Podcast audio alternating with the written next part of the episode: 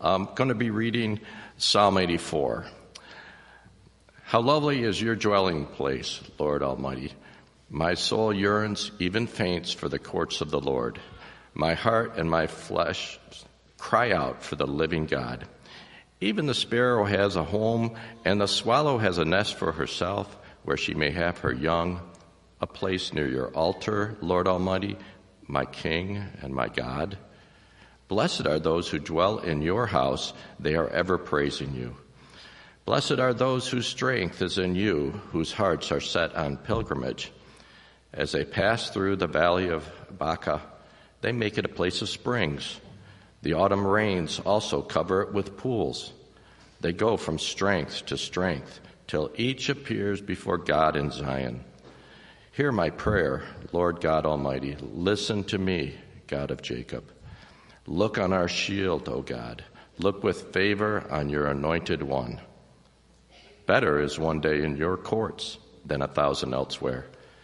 I would rather be a doorkeeper in the house of my God than dwell in the tents of the wicked.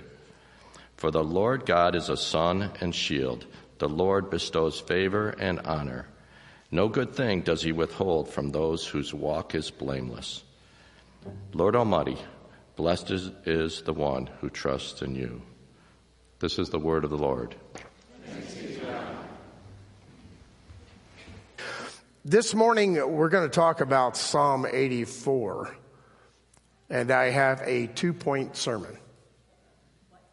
Two point sermon. Now, before you get all excited, that doesn't mean it's shorter. It just means it has two points. Okay. And I want to begin by reading Psalm 84, which I often do in preparation. I read lots of different translations because there's always an insight somewhere. I want to read Psalm 84 uh, from the message that was uh, drafted by Eugene Peterson. And uh, by the way, the message is not a translation in the traditional sense. It, it's, a, it's a translation that's almost like a commentary, okay? So don't get too critical with paraphrases because they're expanding it. They're helping you to see things. So I hope these words help you to see some things. What a beautiful home. God of angel armies. I've always longed to live in a place like this, always dreamed of a room in your house where I could sing for joy to God alive. Birds find nooks and crannies in your house, and sparrows and swallows make their nest there. They lay their eggs and raise their young, singing their songs in the place where we worship. God of angel armies, King, God, how blessed they are to live and sing there. And how blessed are all those in whom you live, whose lives become roads you travel. They wind through lonesome valleys, come upon brooks, and discover cool springs and pools brimming with rain. God traveled these roads they curve up the mountain and at last turn. Zion, God in full view. God of angel armies, listen. God of Jacob, open your ears. I'm praying. Look at our shields glistening in the sun, our faces shining with your gracious anointing. One day spent in your house this beautiful place of worship beats thousands spent on Greek island beaches. How about that? I'd rather scrub floors in the house of my God than to be an honored guest in the palace of sin. All sunshine and sovereign is God, generous in gifts and glory. He doesn't skimp with his traveling companions. It's smooth sailing all the way with God of angel armies. What a beautiful rendition of the psalm. So, the two points presence and pilgrimage. You find them both in this psalm. Of course, many other things as well. But first, presence. Sometimes we look at Psalms or pieces of Scripture in isolation as if, because they're Word of God, they're utterly unique to the culture around them. And the truth of them is often utterly unique, but sometimes the tapestry around it is very similar. So, for instance, in the ancient Middle East, place, sacred place, just like the temple, was incredibly important. Temples were seen to be the center of the cosmos, the meeting place between heaven and earth. And some suggest it was the meeting place between heaven and earth and the underworld. That's the way they would have viewed it as neighbors of Israel. Egyptians built temples and filled the ground in the foundation with clean sand to preserve its sanctity.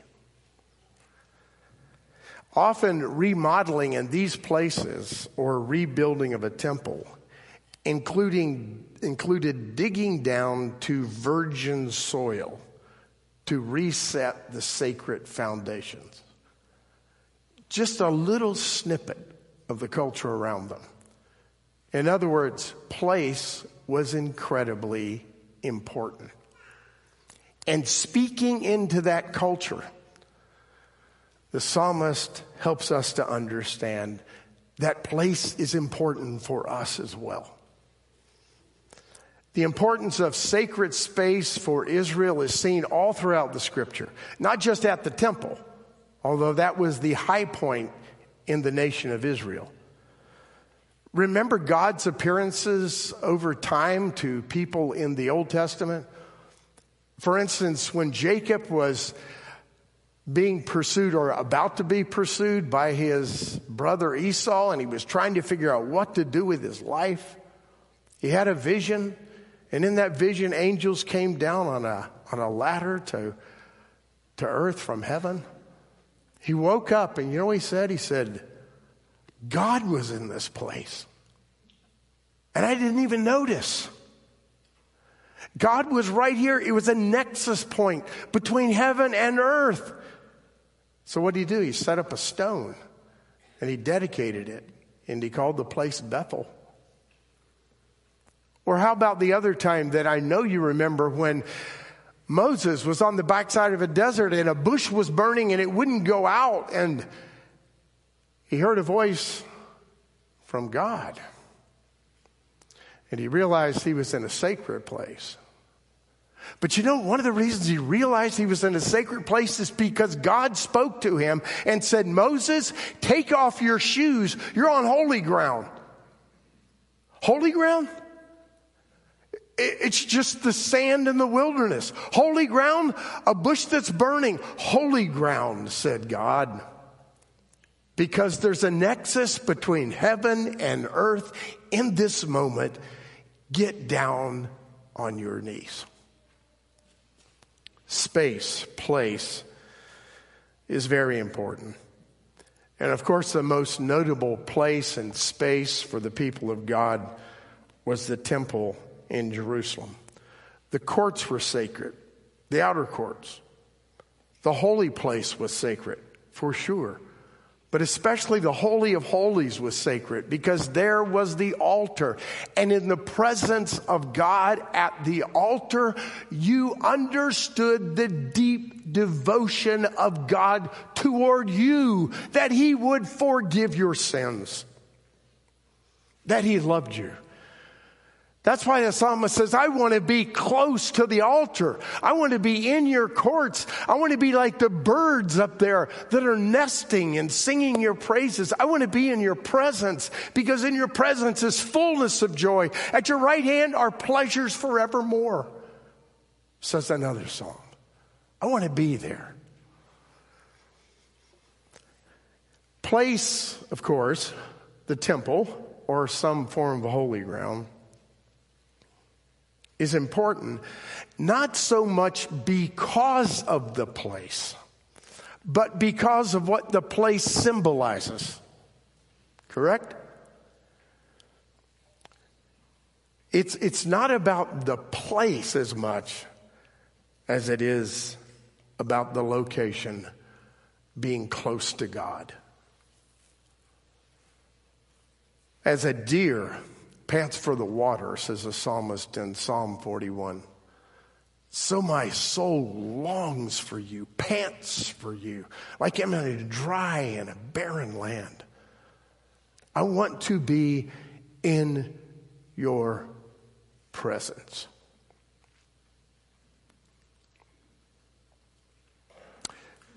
So, can I stop for a minute and mention something that I know many of you realize that over the last few weeks, we've lost a few people who are no longer with us? but they're in the presence of God. Chuck Hamstra in the presence of God. Alejo Vela in the presence of God. In his presence is fullness of joy.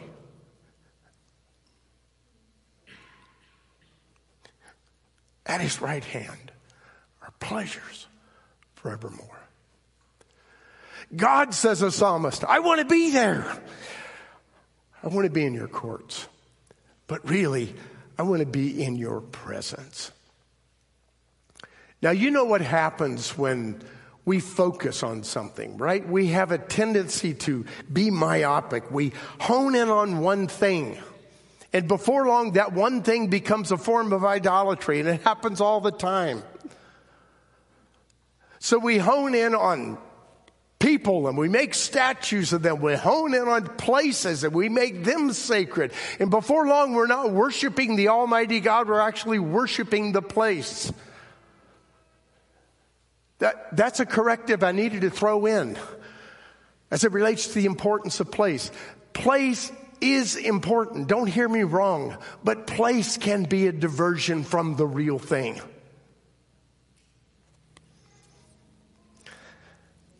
I, am going to uh, hold uh, my next thought until point two. Uh, I wanted to launch into it right now, but I'm not going to. So now I move just very seamlessly to point two. First presence, then pilgrimage. There's a reference in this psalm to the valley of Baca. Certain amount of curiosity as to whether or not it's a particular place. It's likely that it was either a particular place or a particular image for places along the way in the journey to Jerusalem. But either way, the more important part of that notion of place is the pilgrimage right? We've moved from the temple as the place in the presence of God, and now we're in a journey together with the people of God. And we're walking through this thing called the Valley of Baca. And it might have been a particular place, it might have been a one of several places, but what we know for sure is this Baca refers in the Hebrew to weeping. Wherever it is, it's a place of weeping. It's also a word used for a tree, a balsam tree that weeps resin. So the psalmist says, on this journey, we walk through the valley of Baca, through the valley of tears, through the valley of weeping. That's part of the journey. We, we've started high talking about the presence of God, and now we're getting real. We're talking about the pilgrimage to get there. I mentioned Psalm 42 as a deer pants for the water, and later in that same psalm, just a couple verses later, there's this phrase I remember how we went with the multitude to the temple. You know what a journey, a pilgrimage was like on the way to the temple? Everybody journeyed together. Everybody sang together. Everybody anticipated together. As a matter of fact, a pilgrimage alone was a really bad idea. It was dangerous. You probably know where I'm going. This is your community of faith. And when you're walking the journey of lo- alone, you're walking in a dangerous place. No matter how much you love God, if you're walking alone, you're in a dangerous place. For 30 years of ministry now, I have watched people leave the fellowship of believers as a first exit point to leaving their faith. It has happened countless times in my memory. That's why the book of Hebrews, when talking to Christ followers who are on a journey, said, Don't neglect the gathering of people together. It is good. We need each other. We need to hear it again. It's part of the journey. You know, those of you who have been around here for a long time and heard me preach too much,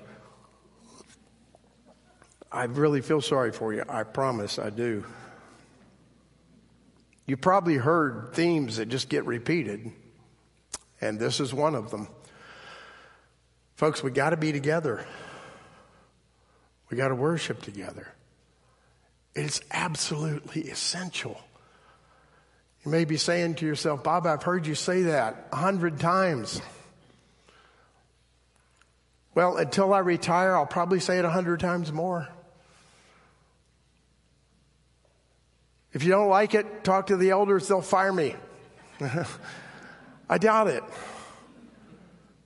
What, what, what, would, what would someone say if you said to them, Well, why do we need to read the Bible again? We all know it, it's so old. A huge part of preaching and being in fellowship with one another is remembering, thinking again, hearing again. You need to hear it from your brothers and sisters in Christ. This is where the journey has meaning. Not alone. Alone is a dangerous place. So, our modern sensibility is very troubling to me. He goes like this if, nothing gets in the way of gathering for worship, I'll, I'll come. If it's convenient, I'll be there. If I'm not too busy or I'm not too tired, I'll show up. The worst of all is if I feel like it, I'm going to go. Seriously? This community is a place where your faith is renewed and you need it. Those were the two points. Went pretty quickly, but now got an application. As Christians, we all walk through the valley of Baca, the valley of weeping and tears. And in the midst of that walk, we experience autumn rains. Autumn rains were critical for first century believers. They understood that if they didn't get autumn rains, they didn't have a crop. If they didn't have wheat, they didn't have bread. They had to have their autumn rains. That's why he puts it in here. Everybody knew it. The absence of autumn rains produced famine and death. It, you know, no wonder Jesus said, I am the water of life. I am the bread of life. You must be in my presence and in the presence of Christ's followers on this journey so that you can be fed, so that you can drink of the living water. But here's something else I want you to notice at least in my reading of this psalm. The psalmist seems to say that the valley of tears through which God allows us to walk actually produces autumn rains. They're not two separate things. He brings them together. He doesn't say that autumn rains are going to eliminate the valley of Baca. He puts the autumn rains in the valley of Baca. He puts the water in the tears.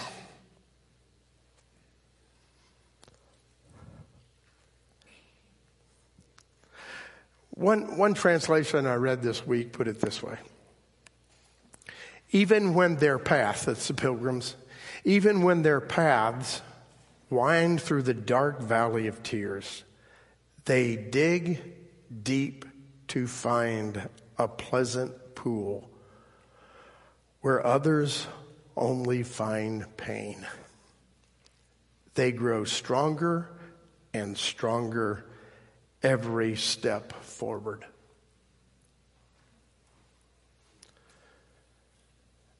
Now, I know that some people are going to take this the wrong way or be offended, but please hear my heart. There is a neglected reality in our contemporary subconsciousness that says stress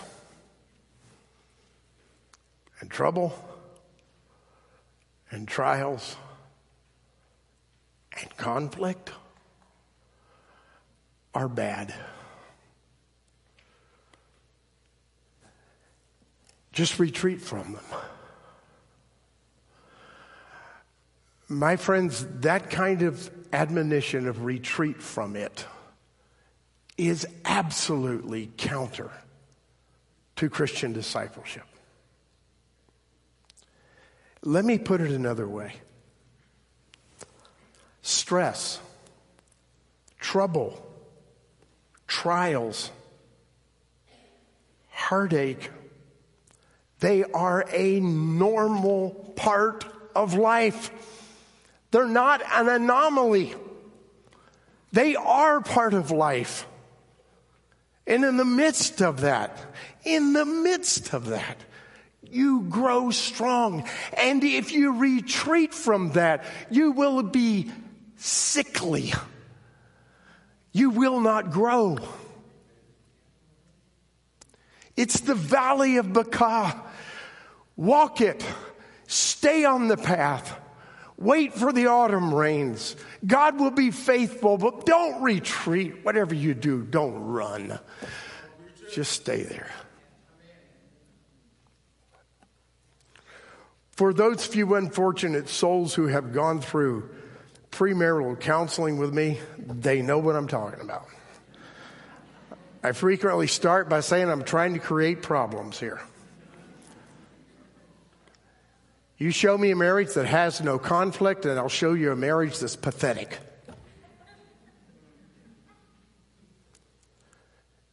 How in the world are you going to grow in your marriage without conflict? You won't. How in the world are you going to grow in your faith without problems? You won't. It's part of life. Live through it. It's the valley. And in the middle of the valley, the rains will come. So the first part of the application is that all of us walk through the valley of Baca. Just do it. And let God be with you. Second, in our journey, all of our journeys, we're looking for a city. A city we were made for. This is a theme in Hebrews chapter 12. Put it another way, this is not our permanent home. Oh, it's a beautiful home. I love this home. I love this earth. I love everything about this place, but it's not my final home. Or again, as the book of Hebrews puts it, all of it is just like a shadow. I, am looking on the pulpit right here at my hand. it, it's pretty accurate in the shadow. But it's just a shadow. The shadow doesn't show the backsides and the scars on this hand and the freckles. It just shows a shadow. And the book of Hebrews says the altar was a shadow. The temple was a shadow. The holy place was a shadow. All of that was a shadow before Christ came and he fulfilled it. But the writer of the book of Hebrews doesn't stop there. He basically says the shadows of this life are essentially shadows of a new life. We're looking constantly in the midst of the shadows for a city that God has built. For a city that is our destination. Oh my, what an image. Christ fulfilled many of the shadows, but the final dispensing of the shadows and the perfect clarity is yet to come.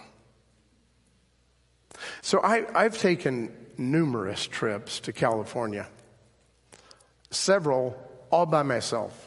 Now, that sounds horrible to some of you, but it is a complete delight to me. I get in the car and I drive I 70 all the way to 15 and going south, and I go into LA. My son used to live there for a time, and I made multiple trips out there. One of the things I delighted in was going across I 70 in the western part of Kansas, which is pretty nondescript, and in the eastern part of Colorado, which is really no different. And then, knowing full well that it's coming, I strain my eyes for those Rocky Mountains. It's a thing of exquisite beauty. I'm on a journey and I'm looking ahead. I'm anticipating something. We're on a journey, my friends. We're looking ahead. We're anticipating that celestial city. We're not there yet. But like the children in the car who say, Are we there yet? The answer is no. Are we going to get there? Absolutely. Keep your eyes fixed on the horizon and the mountains. They're going to emerge. So, whatever you're walking through, keep that in mind. This is not it. This is not final. The struggle is real and it's important. It shapes you. The journey has an ultimate destination. Keep your eyes, as the book of Hebrews says, fixed on the author and the perfecter of your faith who for the joy set before him endured the cross, despising its shame, and now sits at the right hand of God the Father. You know, uh, the last verse in Psalm 12 was, I mean, Psalm 84 was verse 12. You've heard about coloring outside the lines. I'm going to make a heretical statement. And I'm going to say verse 12 was not the final verse. You know what the final verse was? The book of Revelation. Revelation 21. The final verse of Psalm 84 is a new heaven and a new earth. The home of God is among human beings, and He will be with them they will be his people, and he will be their God. Unbroken presence. And in that unbroken presence, there will be a wiping away of every tear from your eye. No more mourning or crying or death. None of it. Because death will be no more. And the writer goes on in chapter 21 to say, when I saw this revelation, this, this wonderful, beautiful city coming down from heaven because of God making his presence with his people, I also noticed get this, there wasn't a temple. There was no temple. Why? Because God Almighty and the Lamb of God, says the writer, is in their presence. They are the temple. So, what's the sacred space all about? What's the presence all about? It's about oneness with God. And someday, no temple needed. We will be in the presence of Almighty God forever. I don't really want to speed up my death, but some days I can't wait for it to be ushered into the presence of Almighty God, where there is fullness of joy. Let's pray together. God, you have been so gracious. Well, first of all, to forgive us and give us life, but you've also been gracious to give us hope. You've showed us in the resurrection of Jesus Christ that this is not the end. You've promised in the resurrection of Jesus Christ to raise us too, and you promise us eternal life. So that when we pass from this fleeting life, as we walk through the valley of Baca, as we learn the lessons of faith, as we delight even here in your presence, we know that there's more to come. Thank you, dear Heavenly Father. Thank you, Father, Son, and Holy Spirit, for that hope that is within us. In your name we pray. Amen.